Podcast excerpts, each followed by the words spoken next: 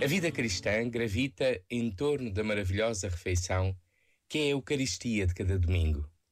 Há dimensões humanas de festa, de partilha, de amizade que podemos e devemos melhorar quando a celebramos, como na vida.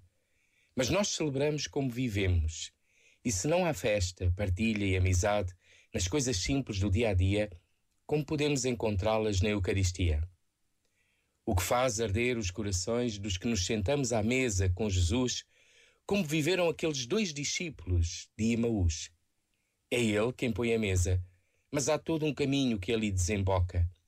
E nada do que é humano, das alegrias e tristezas do mundo, ficam fora desta ação de graças. Este momento está disponível em podcast no site e na app